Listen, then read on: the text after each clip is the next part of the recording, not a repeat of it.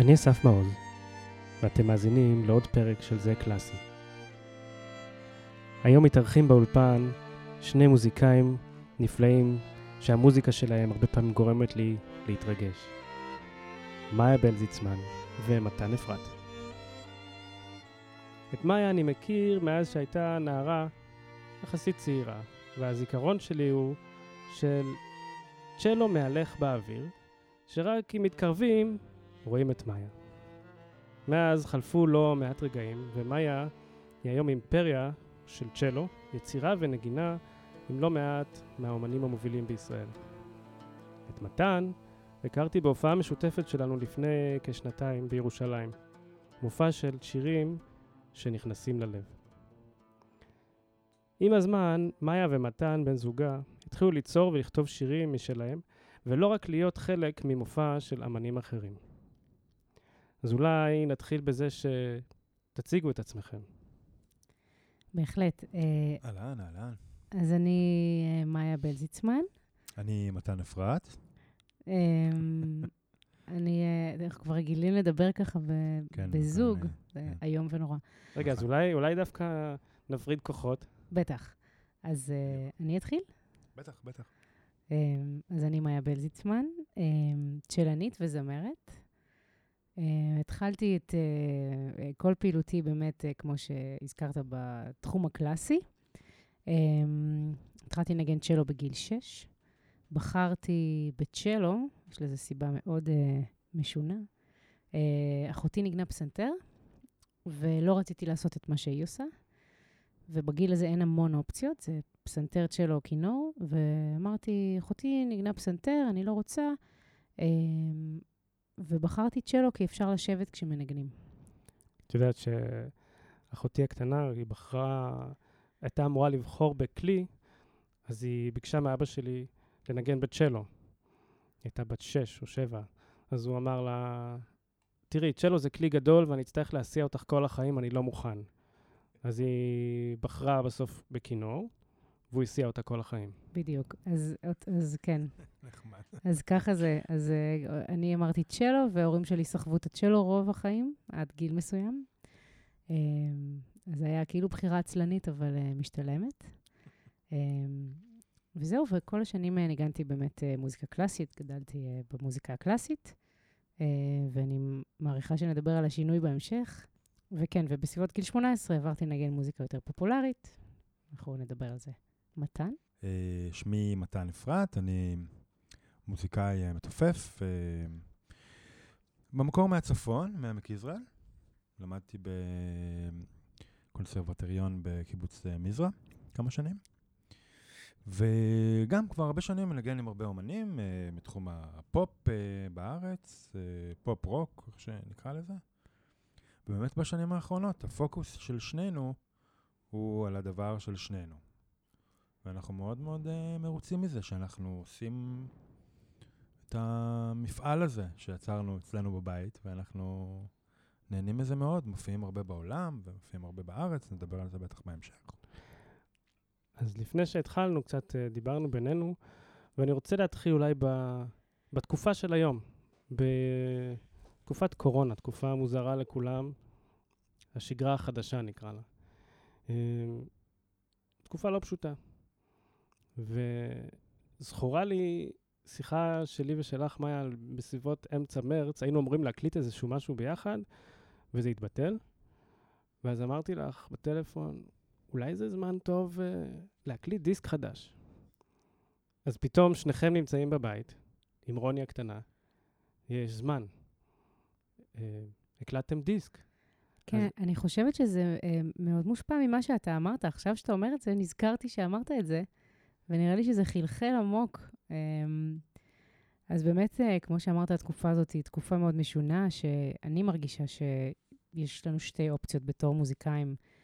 אה, לחכות שמשהו יקרה ושהשגרה שלנו תחזור אה, לשגרה, אה, או להבין שמשהו השתנה ואולי השגרה לא תחזור. ופשוט אה, לנסות להמציא את עצמנו מחדש. כלומר, או לשבת בבית ולחכות למישהו, או להיות בצד הפעיל. ואני החלטתי להיות בצד הפעיל. מתן אה, בהתחלה סירב, אבל אחר כך אה, הצטרף. אני רק אגיד, לי לא הייתה שום מוטיבציה ליצור. באמת, אנחנו היינו מול הטלוויזיה, אני הייתי על הספה, אני לא היה לי עכשיו אפילו כוח ל- ל- ל- ל- להוציא איזשהו כלי או להוציא את המקלות ולנגן, באמת לא הייתה לי שום מוטיבציה לעשות את זה. ומאיה ממש, אה, ממש אפילו אפשר להגיד הכריחה אותי.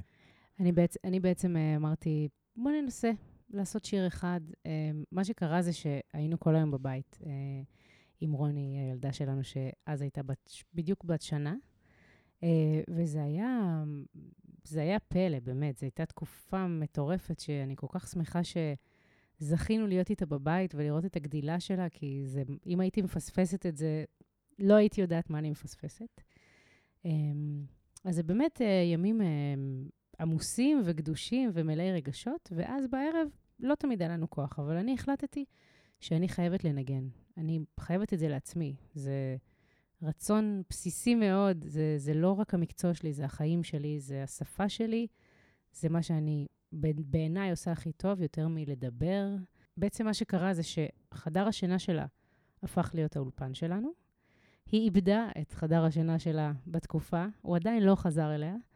אמ, היא ישנה אצלנו בחדר, ואנחנו הקמנו setup אלקטרוני כדי שלא נעיר אותה. בכל זאת, דירת 60 מטר ביפו, אה, ושלא נעיר את השכנים בלילה. אני הבאתי צ'לו חשמלי, מתן הביא אה, תופים אלקטרונים, שמנו אוזניות, חיברנו כרטיס קול, מחשב, כל מה שצריך. שמנו את המוניטור שלה כדי שאם היא מתעוררת אנחנו נשמע, וניגענו שירים להנאתנו. והשיר הראשון שבחרנו לבצע היה שיר ארס, שכתב אלתרמן והלחין סשה ארגוב. אמ, הטקסט שלו הוא כאילו נכתב על התקופה, זה מטורף. אה, הוא מתחיל ב"היכל ועיר נדם ופתע, ונשתתקו שוקי פרס", אבל גם בהמשך, הוא כאילו גם פוליטי והוא גם תקופתי, ויש שם הכל. ניגענו את השיר הזה, שמנו אה, את הפלאפון, הקלטנו צילמנו, הקלטנו כמו שצריך, צילמנו. אני עשיתי מיקס, דבר שלא עשיתי בחיים שלי, ואמרתי, אוקיי, אין כסף להוציא עכשיו על מישהו שיעשה את זה, אז בואו נעשה את זה בבית. אה, ערכנו בתוכנת עריכה, העלינו את זה לרשת, וקיבלנו תגובות מדהימות. אה, ומתן, זה הזמן שלך להגיד שטעית. בהחלט, בהחלט. אני פשוט, אני מודה גם, התגובות נתנו לי הרבה כוח. כאילו, ממש. אמרתי לה, וואלה, אז אולי כדאי שנעשה עוד אחד. בואי, בואי נבצע עוד שיר. וזה, וזה באמת, אה, זה באמת אה, היה אה, איזה רגע כזה שאנחנו ניגענו לעצמנו. אנחנו באמת שלא ניגענו החוצה. זה יצא טוב, אז אמרנו, בואו נשים את זה, בוא נשים את זה ברשת, מה יכול לקרות. ו, ואז הבנו כמה הצורך הזה של אנשים בתרבות, ב, בלשמוע מוזיקה, ב, לשמוע קלאסיקה, אפילו לא לשמוע משהו חדש, לשמוע משהו שהם מכירים. הקשבתי לשירים שלכם כל פעם שהעליתם אותם אונליין, ותהיתי, מה משך אתכם בליצור גרסאות קאבר? האם לא היה כדאי להעלות uh, שיר שלכם חדש? Uh, יש משהו מאוד uh, קשה בלעשות חומר מקורי, זה מנטלית. ואני הרגשתי שלקחת שיר שאני אוהבת, ולתת בו את כל ההנשמה, זה מה שאני רוצה לעשות עכשיו. ובכלל, אה, אני חושבת שבארץ ספציפית, יש משהו, המילה קאבר היא מילה שאנשים לא, לא מחבבים במיוחד. ואני לא כל כך מבינה למה, כי, כי קאבר או גרסת כיסוי זה בעצם, כשאני לוקחת שיר כזה, ויש לנו הרבה כאלה, אני לא סתם עושה קאבר לשיר, אנחנו לא סתם מבצעים שיר שאנחנו אוהבים. אנחנו מבצעים את השיר בדרך שלנו. אבל אני מרגישה שבכל שיר שאנחנו מבצעים חייב להיות משהו מאיתנו, אחרת אין, אין לנו סיבה סתם לבצע אותו. בימים רגילים, או בתהליך היצירה שלכם, תהליך העבודה שלכם, בדרך כלל יש איזשהו מישהו שמוליך והשני שהוא עובד יחד, או שאתם יוצרים ביחד תמיד את השירים שלכם? איך שמאיה נוגעת בצ'לו כבר, ושאר את המשפט הראשון כבר, זה מקבל איזושהי צורה, איזושהי תמונה. איזושהי תמונה. ואני ככה פשפשתי בסאונדים של הכלים האלקטרונים שלי, ומצאתי פתאום איזה סאונד מגניב, שאפילו אני יכול להגיד שהסאונדים הצלילים המסוימים האלה שמצאתי בתופים האלקטרוניים, אה, קצת נתנו את הטון. זאת אומרת, אה, מצאתי איזה סאונד אה, מגניב כזה, שהוא טיפה ספייסי כזה, אז אמרתי, אוקיי, בואו ננגן איזה כל מיני צלילים כאלה, פום פום פום פום פום, כל מיני כאלה. וזה נורא התאים לסאונד של הצ'לו החשמלי, ובכלל האווירה הזאת שהכל... צריך לזכור, החלון היה פתוח, הייתה דממה, זה, זה הרגיש כמו יום כיפור, תקופה ארוכה, בטח כולם, כל מי ששומע זוכר. אז אני חושב שזה, כן, ממש, אני חושב שזה מאוד מאוד אה, אה, השפיע. אה, וזה גם משהו באופן כללי שמוליך אותי בתוך הפרויקט הזה של הדואו, של מאיה ושלי, שאני הרי לא יכול לנגן תפקידים, אה, מה שנקרא, קונבנציונליים או בנאליים של, של מערכת תופים. כי אין בס, אין גיטרה, אין קלידים. אז אני ממש ממש חושב מחוץ לקופסה. זאת אומרת, אני גאה להגיד שאם לוקחים את, ה...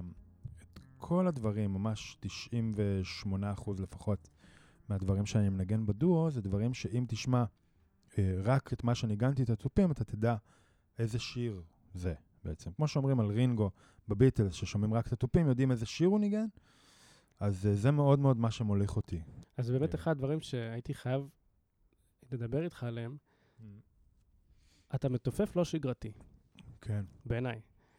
זאת אומרת, כשאני שומע אתכם מופיעים או מנגנים, אתה לא מנסה לדחוף או להכתיב, אתה בעצם בעולם של המוזיקה הקלאסית קוראים לזה מוזיקאי קאמרי מעולה. אז אה, איך, איך מצאת את זה? איך הבנת את זה? כן. אני חושד שאולי בגלגול אחר ניגנתי כלי אה, מלודי או משהו, כי אני באמת, אה, אתה באמת מה? חושד בזה? כן, אוקיי. כי אני באמת חושב שהגישה שלי לתופים באמת היא, היא, היא מאוד שונה. זאת אומרת, אני לא מחפש את, ה, את הכוח, אני, אני מחפש את הצבע תמיד, את ה- הסאונד והדינמיקה מאוד מאוד מאוד חשובים לי. מישהו אמר לי לא מזמן בהופעה, באחת מההופעות בית שעשינו, הוא אמר לי משהו על הנגינה שלי בתוך הדבר הזה של הדואו, ואני אמרתי לו שלהשאיר מקום זה אומנות בפני עצמה. וזה משהו ש... אני, אני, אני חי את המינימליזם הזה, ממש. כן. לא? היא מהנהנת בשלילה. אה, אני חושבת שמתן, אה, עם כל מישהו ניגן בעבר ומנגן עדיין, אה, עם כל מיני זמרים, יש לו הבנה נורא ברורה של מי שהוא בתוך הסיטואציה. כלומר, הוא לא מתופף כי צריך להביא מתופף להרכב, הוא מתופף כי הוא המתופף שמתאים לאומן. כלומר, הוא מקשיב לשירים, הוא לא מנגן תופים בשיר, הוא מנגן תפקיד לשיר, גם עם אנשים אחרים. הוא אף פעם לא רואה את, ה, את עצמו ואת היכולות הווירטואוזיות שלו לפני השיר. Um, כשאני ומתן התחלנו לנגן יחד, אז באמת המקום הזה שלו בתור מתופף שמקשיב לטקסט, זה דבר שלא לא פגשתי הרבה לפני. Uh, אז זה דבר מאוד uh, יפה בעיניי. פתאום uh, על, עלתה לי מחשבה שלא עלתה לי עד עכשיו, וזה אתה תוכל להגיד יותר טוב ממני. אני חושבת שהתפקיד של מתן, הרבה פעמים, בעיקר אצלנו, אבל לא רק, זה קצת כמו תפקיד uh, כינור השני בר, ברביעייה. Uh, עכשיו, אני ואתה באים מהעולם הזה, אתה עוד יותר בעולם הזה. ואני אף פעם לא מבינה, אני נכנסת פה לדלת uh, פרוצה אולי, אבל אני אף פעם לא מבינה למה יש uh, כנרים של, של, שממש uh, מתבאסים לנגן כינור שני. כלומר, מבחינתי, זה התפ... כשאני כותבת לפעמים עיבוד לרביעייה, לא משנה אם זה לשיר או למה, זה התפקידים הכי יפים והכי חשובים. כי אם הם לא מנוגנים בצורה הכי טובה שיש, אז הרביעייה לא תצלצל. וואו, את ממש נכנסת לדלת uh, פתוחה, ועוד הקדמת את השאלה הבאה שלי, כי בעצם רציתי לשאול אתכם, אני חי בעולם של רביעיית המיתרים, ואני מרגיש שברביעייה שלכם, שני אנשים, את לקחת שני תפקידים, לקחת תפקיד הצ'לו ותפקיד הכינור הראשון, ובעצם מתן הוא כינור שני וויולה. נכון. לשאלה שלך, יש הרבה כנרים שחושבים שהאגו שלהם גדול מסך האנשים שהם מנגנים איתם. לדעתי זה טעות. אני מנגן כינור שני ברביעייה, לא כי אני חושב שזה פשוט יותר, או כי זה נחות או משהו, אני נורא נהנה מזה. אני חושב שאני אפילו די טוב בזה, וזה לא נאמר בשחצנות. היכולת לגשר בין אנשים, בעיניי זה זכות. ובהרכב, הרבה פעמים יש לי פשוט את הזכות לשבת על במה עם אנשים שמנגנים וליהנות מכל שנייה בלי להיות בלחץ. אני פשוט נהנה מכל רגע על הבמה. בדיוק. וזה וגם- הפאן. וזה גם באמת תפקידים שאם, זה כמו שאני הרבה פעמים מרגישה שמתן הוא העוגן שלי, ואם העוגן הוא לא מספיק חזק, אז אני אפול. וזה אותו דבר ברביעייה. אם הכינור השני והוויולה הם לא מספיק חזקים, אז הרביעייה לא תישמע טוב, והכינור הראשון לא יוכל לנגן את המנגינה. בדיוק. המנגינה תמיד צריכה איזשהו ענן לרחף מעליו. בדיוק. אז, אה, גם- אבל השאלה זה איך אתה, בתור מתופף, מצליח ליצור את העננים האלה. אני ניגנתי הרבה מתופפים כן. שמשכו אותנו למטה. כן. אה, מה שאמרתם זה דבר מאוד חשוב, אה, מה שאמרת. אה, העניין של האגו, זה כאילו, בשביל לתת דוגמה, להבהיר את מה שאני מנסה להגיד, זה האם אני בתור מתופף מנגן עכשיו את ההופעה, ואז נגיד מישהו ייגש אליה אחר כך, אני תמיד אעדיף שהוא יגיד איזה הופעה מדהימה הייתה, מאשר איזה יפה ניגנת. כי אנחנו מנסים ליצור פה חוויה. אני לא מנסה לצאת בהכרח אה, וירטואוז או, או, או לנצנץ בתוך הדבר. לאו דווקא, אני רוצה שכל החבילה תעבוד ביחד. זה שאנשים יכולים לצאת מהופעה ולהגיד אה, איזה יופי היא שרה או מנגנת או איזה מתופף מדהים, אוקיי, מעולה, אבל אני רוצה שחוויית ההופעה תהיה הדבר שהם יוצאים איתה. אם מישהו בקהל יוצא עם אה, משהו והוא הולך איתו אחר כך כמה ימים, אז מבחינתי זה גדול יותר מכל דבר.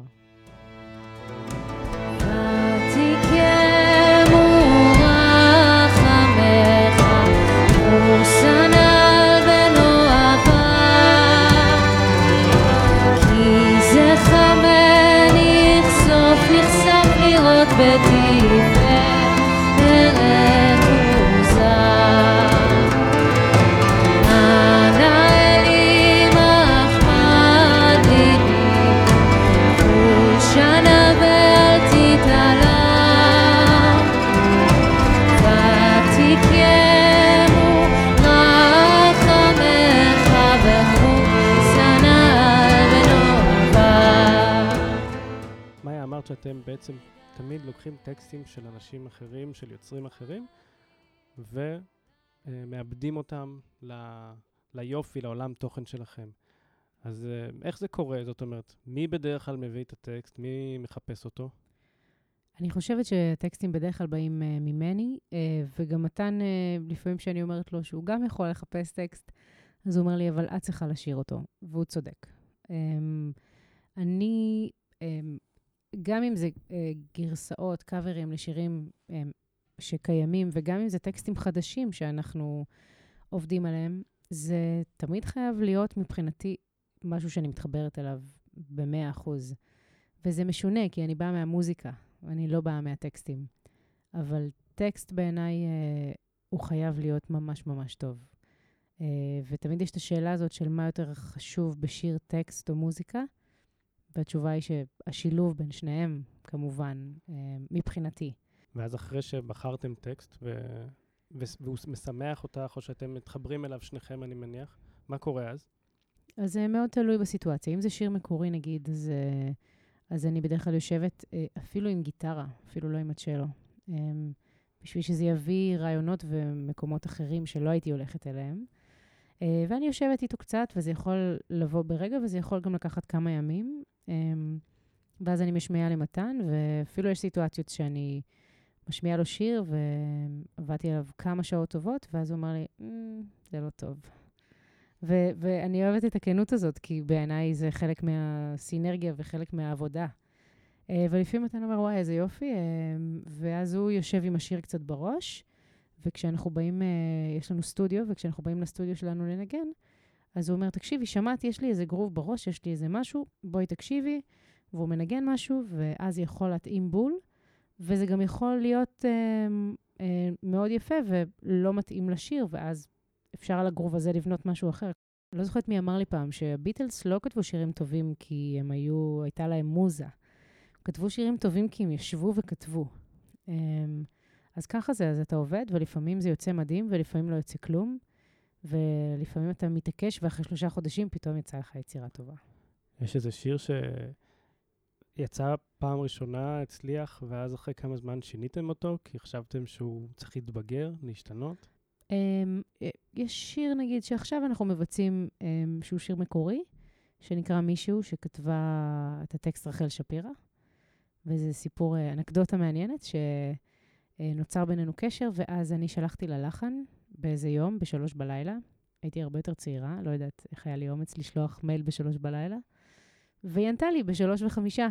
היא כתבה לי, מאיה, זה מקסים, נראה מה ידובבו הצלילים, שזה כבר טקסט להלחין אותו. ואז אה, אה, אחרי שהיא שלחה לי את המייל, בשלוש בלילה, שלוש וחמישה, אה, 24 שעות אחר כך, בשלוש בבוקר היה טקסט במייל. וניגענו אותו לא מעט, אה, תקופה לא, אמ, כאילו לא מעט זמן בהופעות. ועכשיו, כשאנחנו מנגנים אותו, פתאום בהופעות, אה, אנחנו עושים קצת הופעות בית עכשיו בתקופה הזאת, פתאום שינינו אותו. פתאום הוא קיבל צורה אחרת, פתאום הוא נהיה יותר אינטימי, פתאום הוא נהיה... אני בכלל חושבת ששירים, אה, בכל תקופה בחיים שלך, מסמלים משהו אחר. ו... וזה היופי שבטקסט, שאתה יכול לשמוע אותו בגיל 20 ולחשוב משהו אחד, ובגיל 40 תרגיש ממנו משהו אחר, או שהוא יעורר לך רגע שכבר לא קיים אצלך. אה, אז בטח ששירים מקבלים, משנים צורה כל הזמן. יצא לכם אה, לצאת לסיבובי הופעות בעולם, לכל מיני מקומות, התגלגלתם בכל מיני דרכים, ואני שמעתי שיתוף פעולה אחד שלכם עם אה, זוג מאוד מאוד מוכשר מדרום אמריקה. אז קודם כל, איך זה לעבוד עם אנשים אחרים, ליצור מוזיקה ביחד? ואולי עוד שאלה שמאיה תענה עליה ולא מתן, זה איך זה לשיר בשפה אחרת. שני החבר'ה האלה שאתה מדבר עליהם ספציפית הם מארגנטינה, קוראים להם אינדה דור, יאגו ואזמה, אהובי ליבנו. חלקנו הרבה שעות של אה, שתיית מטה ביחד בבואנוס איירס. ואכילת אסדו עד, שהן, עד שהם נהיו צמחוניים. זהו, הם נהיו צמחונים, אז אני כבר... אה, בארגנטינה. אתם המרתם אותם? לא, חס הפוך. אני מנסה להמיר אותם חזרה.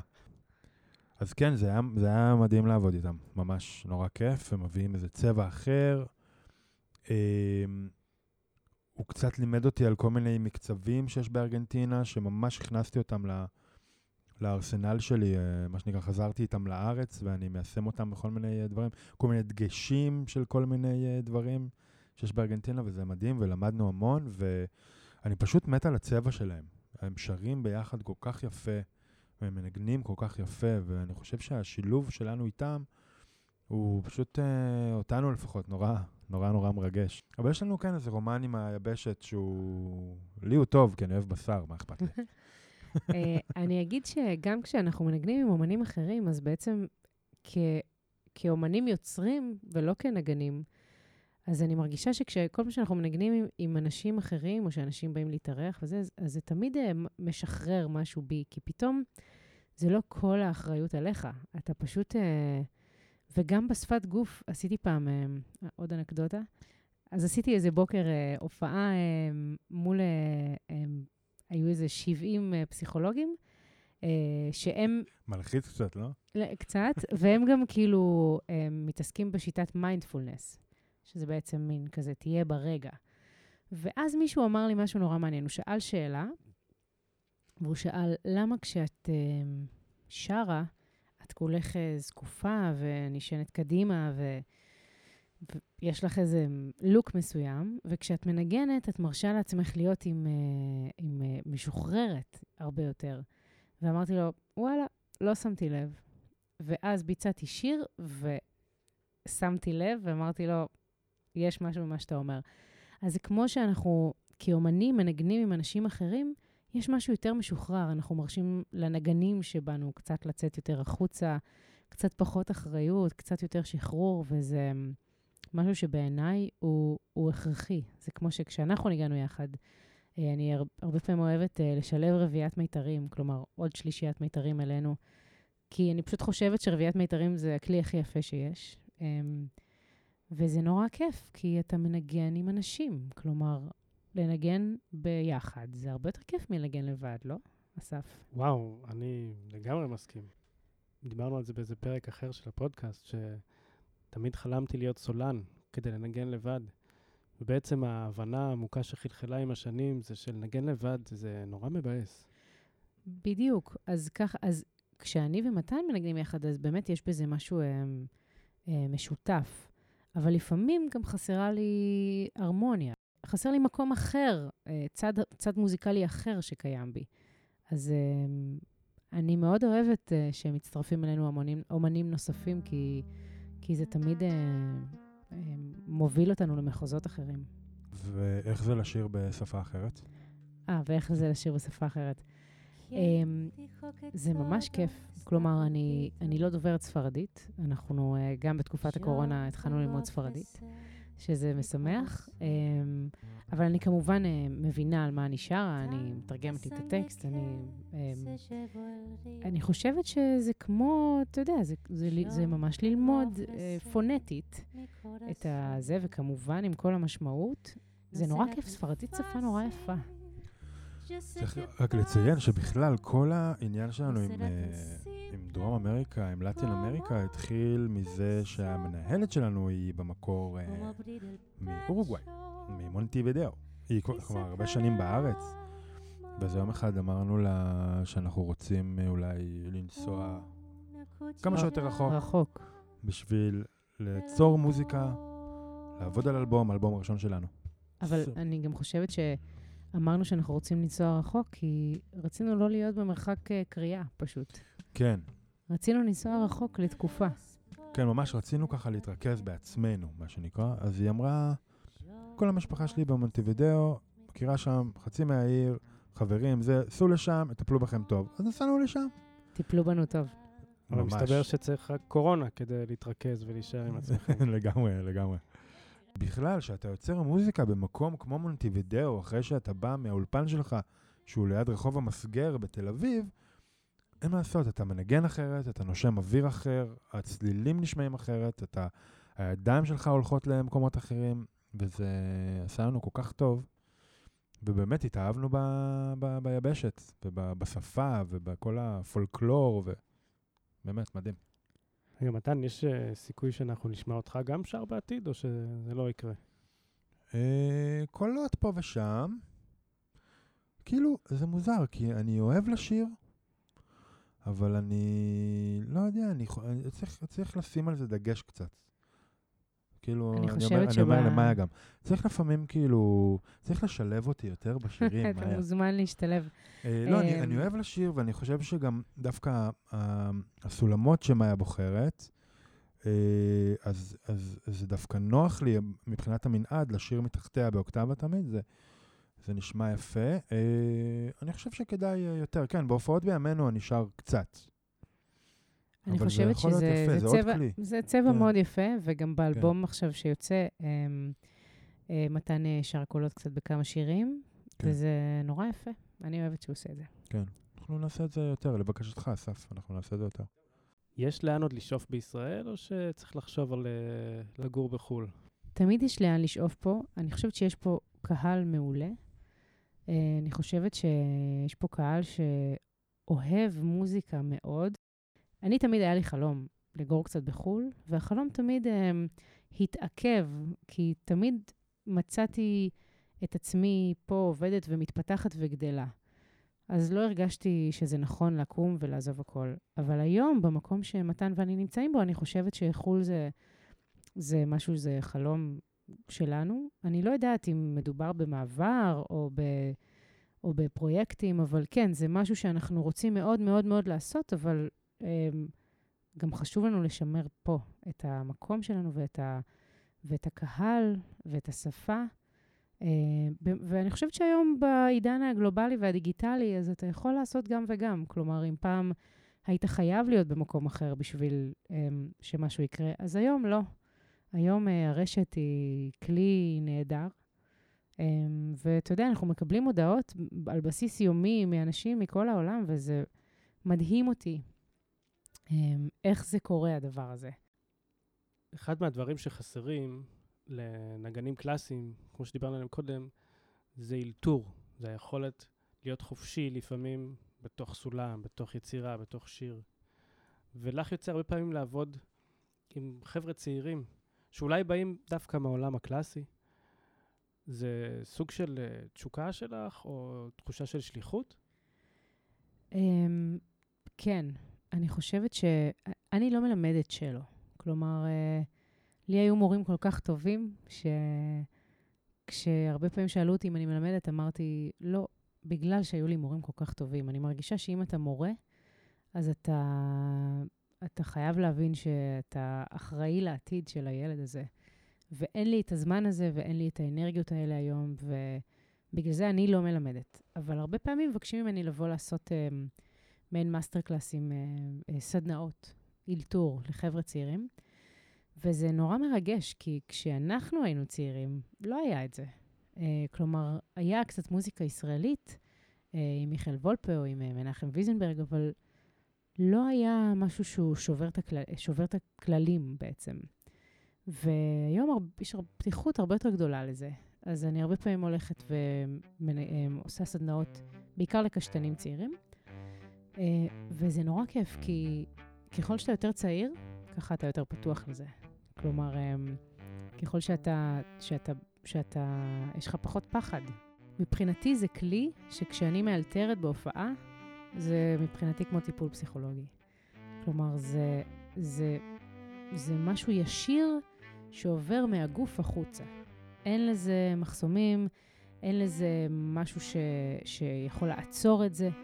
אם אתה חופשי ואם אתה באמת בתוך הדבר הזה, אז זה פשוט uh, צורת הביטוי הכי אמיתית. Um, ואז כשאני, שלי לפחות, ואז כשאני מעבירה את זה לחבר'ה הצעירים, אני מנסה להגיד להם שזה בעצם פעם ראשונה שהם מנגנים בלי תווים. וזו פעם ראשונה שהם גם נמצאים בקבוצה, אז זה יכול להיות מביך לפעמים. Uh, אבל יוצאים דברים שאתה לא מאמין. Um, מנגנים, כאילו ברמה שצריך לעצור אותם לפעמים, כי עכשיו חמש דקות, איזה ילד ניגן משהו מדהים. ואתה רואה את התגובה של המורים, שהם בשוק, ובעיניי זה, כמו שאמרתי, זה קצת כמו טיפול פסיכולוגי, זה כאילו, ואני מציעה להם בסוף כל אימון, אה, פשוט לעזוב את התווים ולשבת לנגן לעצמם כמה דקות, וזה משחרר משהו ממשהו שלעיתים יכול להיות מלחיץ, אה, להתאמן על יצירה, לעיתים, אני לא יודעת. ועכשיו אין אין חוקים, אין מחסומים, אין צלילים לא נכונים, נגנו. זה כמו שאתה מנגן תופים, אתה, אתה, כמו שאסף אמר, אתה נותן את העננה הזאת, כאילו, אתה לא חושב על העננה הזאת, היא מה שהגוף שלך מייצר. אז אותו דבר אה, כשאני עושה את, ה, את הקורסים האלה, ו, ולפעמים זה, וכמובן שזה גם מפחיד, אני מבינה, אבל אה, אני בשוק, ויש כישרונות מטורפים, ויש ילדים גם... שמנגנים כאילו, הדור הצעיר הוא לא יאמן. וזה נורא כיף שיש פתיחות לזה היום. גם זה, אני, אני מודה שלקח לי הרבה זמן להבין את זה. מה זאת אומרת? לוקחים ממך, אה, מישהו אמר לי עכשיו, אתה רוצה לבלבל גיטריסט, תשים לו דף על עמוד תווים, את הצ'ארט. אתה רוצה לבלבל uh, נגן uh, קלאסי, uh, ת, תיקח לו את הדף. וזה באמת, זה משהו ש... לי הוא נורא מוזר, באמת, כאילו... זה ההבדל הרבה פעמים ביני כן, לבין מתן, ש... כן, אצלי זה להתיישב על התופים ולנגן. כן, אבל. כאילו מתן לא בא מרקע קלאסי, או לא בא מרקע מלומד גם. נכון. כשהיו לו שיעורי תיאוריה, הוא העדיף ללכת לנגן עם רקדניות בסטודיו. באמת לאמיתה. אז, אז זה בסדר, אבל uh, לפעמים זה ההבדל בינינו, ש, שהוא מביא לפעמים דברים שהם כל כך יצירתיים, כי אין לו מסגרת. ואני, אם יש לי צ'ארט מול העיניים, זה סוגר אותי.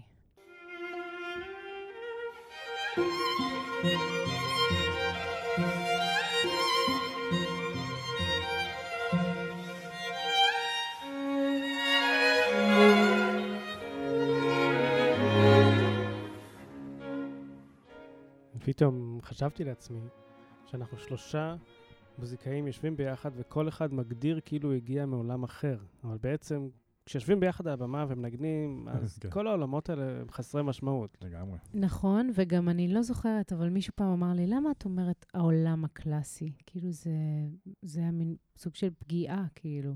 וזה נורא נכון, כי נכון, זה, מוזיקה זה מוזיקה. והקטלוג הזה הוא לא נכון. כאילו, אני חושבת שמוצרט, אם הוא היה חי היום, הוא היה עושה רוק אנד רול, כאילו, אתה יודע. אמ- אתה אמרת שחשבת שתהיה סולן, ואז הבנת שאתה אוהב נגן, אז, אז אני תמיד ידעתי שאני לא אהיה סולנית בתחום הקלאסי. אה, מאוד אהבתי מוזיקה קאמרית. ותמיד בחיי ידעתי מה לא, יותר ממה כן. ו- ופתאום אני, אחרי אה, 20 שנה, אני נוכחת לדעת שאני בעצם עושה מוזיקה קאמרית. אה, אמנם ב- במוזיקה קצת שונה, אבל מוזיקה קאמרית. ועוד בבית. ועוד בבית, שזה, שזה יש לו את היתרונות והחסרונות, בעיקר יתרונות. כלומר, אה, אנחנו, אנחנו זוג שעובד יחד, ושזה דבר מדהים. אה, אני חושבת שגם מבחינה חווייתית, הרצון שלנו לחוות את החיים ככה, זה, זה, זה קונספט, כלומר, זה הרצון להסתובב בעולם, עכשיו עם הילדה, אה, כלומר, לא בימים האלה, אבל בהמשך. אה. כשנחזור להסתובב בעולם, וזה ממש דרך חיים, ויש בזה משהו מדהים, כי אנחנו לא צריכים לדבר אחרי הופעות, אני לא צריכה לחזור הביתה ולהסביר לו מה עבר עליי, הוא לא חוזר מהופעה ומתחיל להסביר לי. אנחנו כל כך מבינים אחד את השני, שזה זה באמת פלא. כאילו, אני, אני חושבת שאנחנו לא יכולים להבין כמה זה פלא. ואתה יודע, ויש גם את הקשיים. כאילו, זה, יש גם את המקומות שזה... זה אף פעם לא עוזב אותנו, אנחנו תמיד בזה, אין הפרדה בין העבודה לבין הבית. אמ, אבל אנחנו תמיד, אה, א', אנחנו תמיד מדברים על הסיטואציה, אה, ו- ותמיד היתרונות אה, יעלו בהרבה על החסרונות, אחרת זה לא יכול לקרות. אמ, הסתכלתי בטלפון עכשיו לראות את התאריך, וממש עוד כמה ימים, ב-30 באוגוסט יוצא האלבום הזה, שבעצם עשינו מזה אלבום, מהשירים האלה שהקלטנו בבית. הוספנו לאיזה קטע אינסטרומנטלי ישן שהקלטנו, שהוא מהמם, ופתאום מצאנו אותו ככה. והאלבום נקרא Indoors, זאת אומרת, בתוך, בין קירות הבית הוא הוקלט, זאת אומרת, ממש, אה, אפילו על העטיפה יש כזה בית, וזה אלבום אה, מאוד מאוד אה, ביתי. אפרופו, מה שאמרת, לנגן, לנגן בבית. אני גם חושבת שבאמת בתקופת הקורונה, אז היו כל מיני אנשים שבאו ואמרו לי, וואי, איזה מדהים זה שאתם בבית ויש לכם, ואתם, יש לכם אחד את השני ליצירה. אמ, אבל כן, הנה, בתקופה הזאת ובאלבום הזה, זה, זה, הצלחנו לייצר סאונד חדש, שאני חושבת שחיפשנו הרבה זמן, ולא יודעת אם היינו מגיעים אליו בצורה שהגענו, אם היינו באים לסטודיו כל יום. כלומר, ספק. זה שהיינו ממש. בבית, פתאום מתן כל, כל הזמן חשב על איזה setup הוא ינגן עכשיו ואיזה זה, ושבר את הראש, ופתאום זה פשוט קרה מעצמו. אה, זה דברים שכן, ש, ש... לא יודעת איך הם היו מגיעים אם לא היינו חיים יחד ועובדים יחד. כן, זה מזל. מזל גדול שיצא ככה. אז יש לי איזה שאלה כזו של גדולים. אז איזה עוד... אה, מה החלומות שלכם? מה עוד... אה, תדמיינו עולם בלי קורונה. אני, אצלי החלומות מאוד מאוד מוגדרים. אני יודע איך אני רוצה שהבית שלי ייראה. אני לא, לא בטוח שאני יודע איפה אני רוצה שהוא יהיה, אבל יש לי הרבה כזה תמונות בראש. אז... אה, אה, ומבחינת איפה, אז באמת זו שאלה. כאילו, אני חושב שאנחנו נגור ב- בישראל. אנחנו רק מקווים שיהיה פה יותר טוב אה, במהרה. ואנחנו, אני חושב ששנינו רוצים להופיע הרבה בעולם. לעשות כן, טורים. אני, אני חושבת שהחלום, אמ, אמרתי קודם שתמיד ידעתי מה לא ולא ידעתי מה כן, אבל מאז שמתן ואני עובדים יחד, שזה מ-2012, אז אני מרגישה שאין גבולות. ברגע שהתחלנו לעשות את הדבר שלנו, זה למידה אינסופית והתפתחות אינסופית, ואין לזה גבולות. כלומר, לא גבולות פיזיים ולא גבולות uh, נפשיים ורוחניים, והמטרה uh, היא לעשות, uh, לעשות פרויקטים, לעשות שיתופי פעולה, לנגן במקומות uh, בעולם, uh, לפגוש אנשים מתרבויות, לא יודעת, זה כאילו נשמע, לא יודעת איך זה נשמע, אבל זה החלום שלי. אה, וגם להכיר לילדה שלנו תרבויות, כלומר... אה, זהו, היא, היא תצטרף אליכם להרכב באיזשהו שלב? אני לא יודעת אם להרכב, אבל לנסיעות בטח. אה, ו... מניח שהיא תנגן על משהו, אה, לא? מה שהיא תרצה. מהדיסק שיוצא עכשיו בעוד כמה ימים, אם היית צריכה לבחור שיר אחד שנשמיע לסיום הפרק, איזה שיר זה יהיה? אה, אני חושבת שהדבר הקלאסי שאני אה, אבחר זה אה, מודה אני, של מאיר אריאל, שהוא בעצם קלאסיקה כאילו קצת יותר חדשה מהקלאסיקות שיש באלבום. באלבום יש נמיקי טופה של ז'ק בראל, ושיר ארץ, כמו שאמרנו, ערב מול הגלעד. היו לילות, ומאיר אריאל שהוא כל כך בחייו לא היה נחשב בעצם, כמו אחרי מותו, נכנס לרצף הזה של השירים בצורה מופתית, והשיר מודה אני בפרט, שהוא בעצם תפילה חילונית. Uh, ואני חושבת שזה משהו שהייתי רוצה uh, uh, כאילו לסיים איתו, כי... כי זה מאוד פשוט, ועם זאת מאוד מורכב, והמוזיקה היא מאוד פשוטה, אבל כל כך יפה. והוא אומר את זה, הוא אומר את זה בפשטות, כאילו, הוא אומר, אה, אה, בלט חרש חרש, את את תופפות, עתידות, עתידות לקראתנו, ואת מחייכת אליי מתוך השינה. אה, וזה מתחבר לי עם כל התקופה הזאת שהיינו בבית, אה, עם רוני, שאתה יודע, היא הסיבה, היא הסיבה והגורם להכל. אה, ובאמת הדברים ה...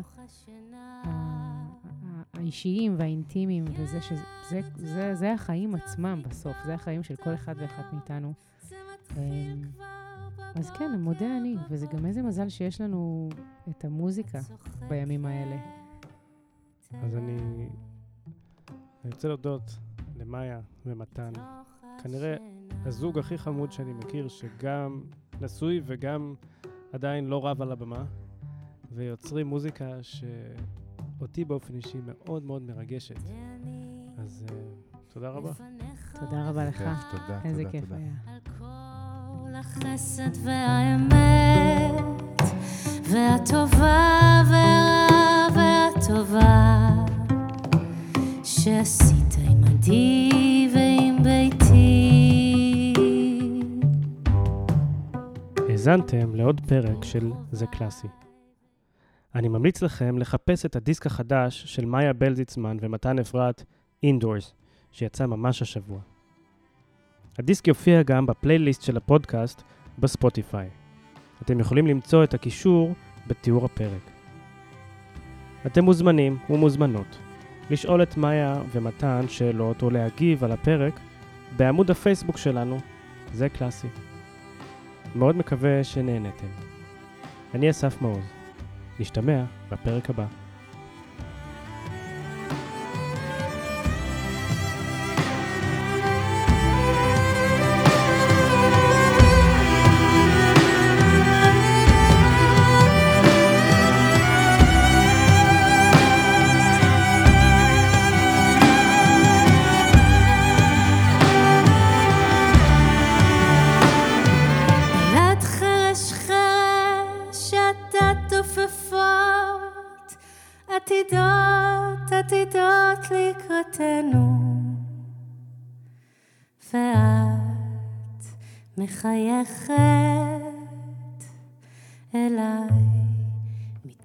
השינה.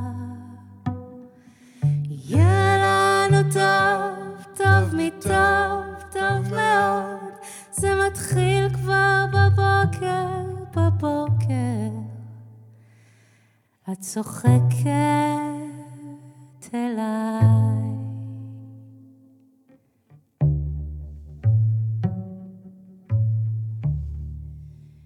מתוך השינה.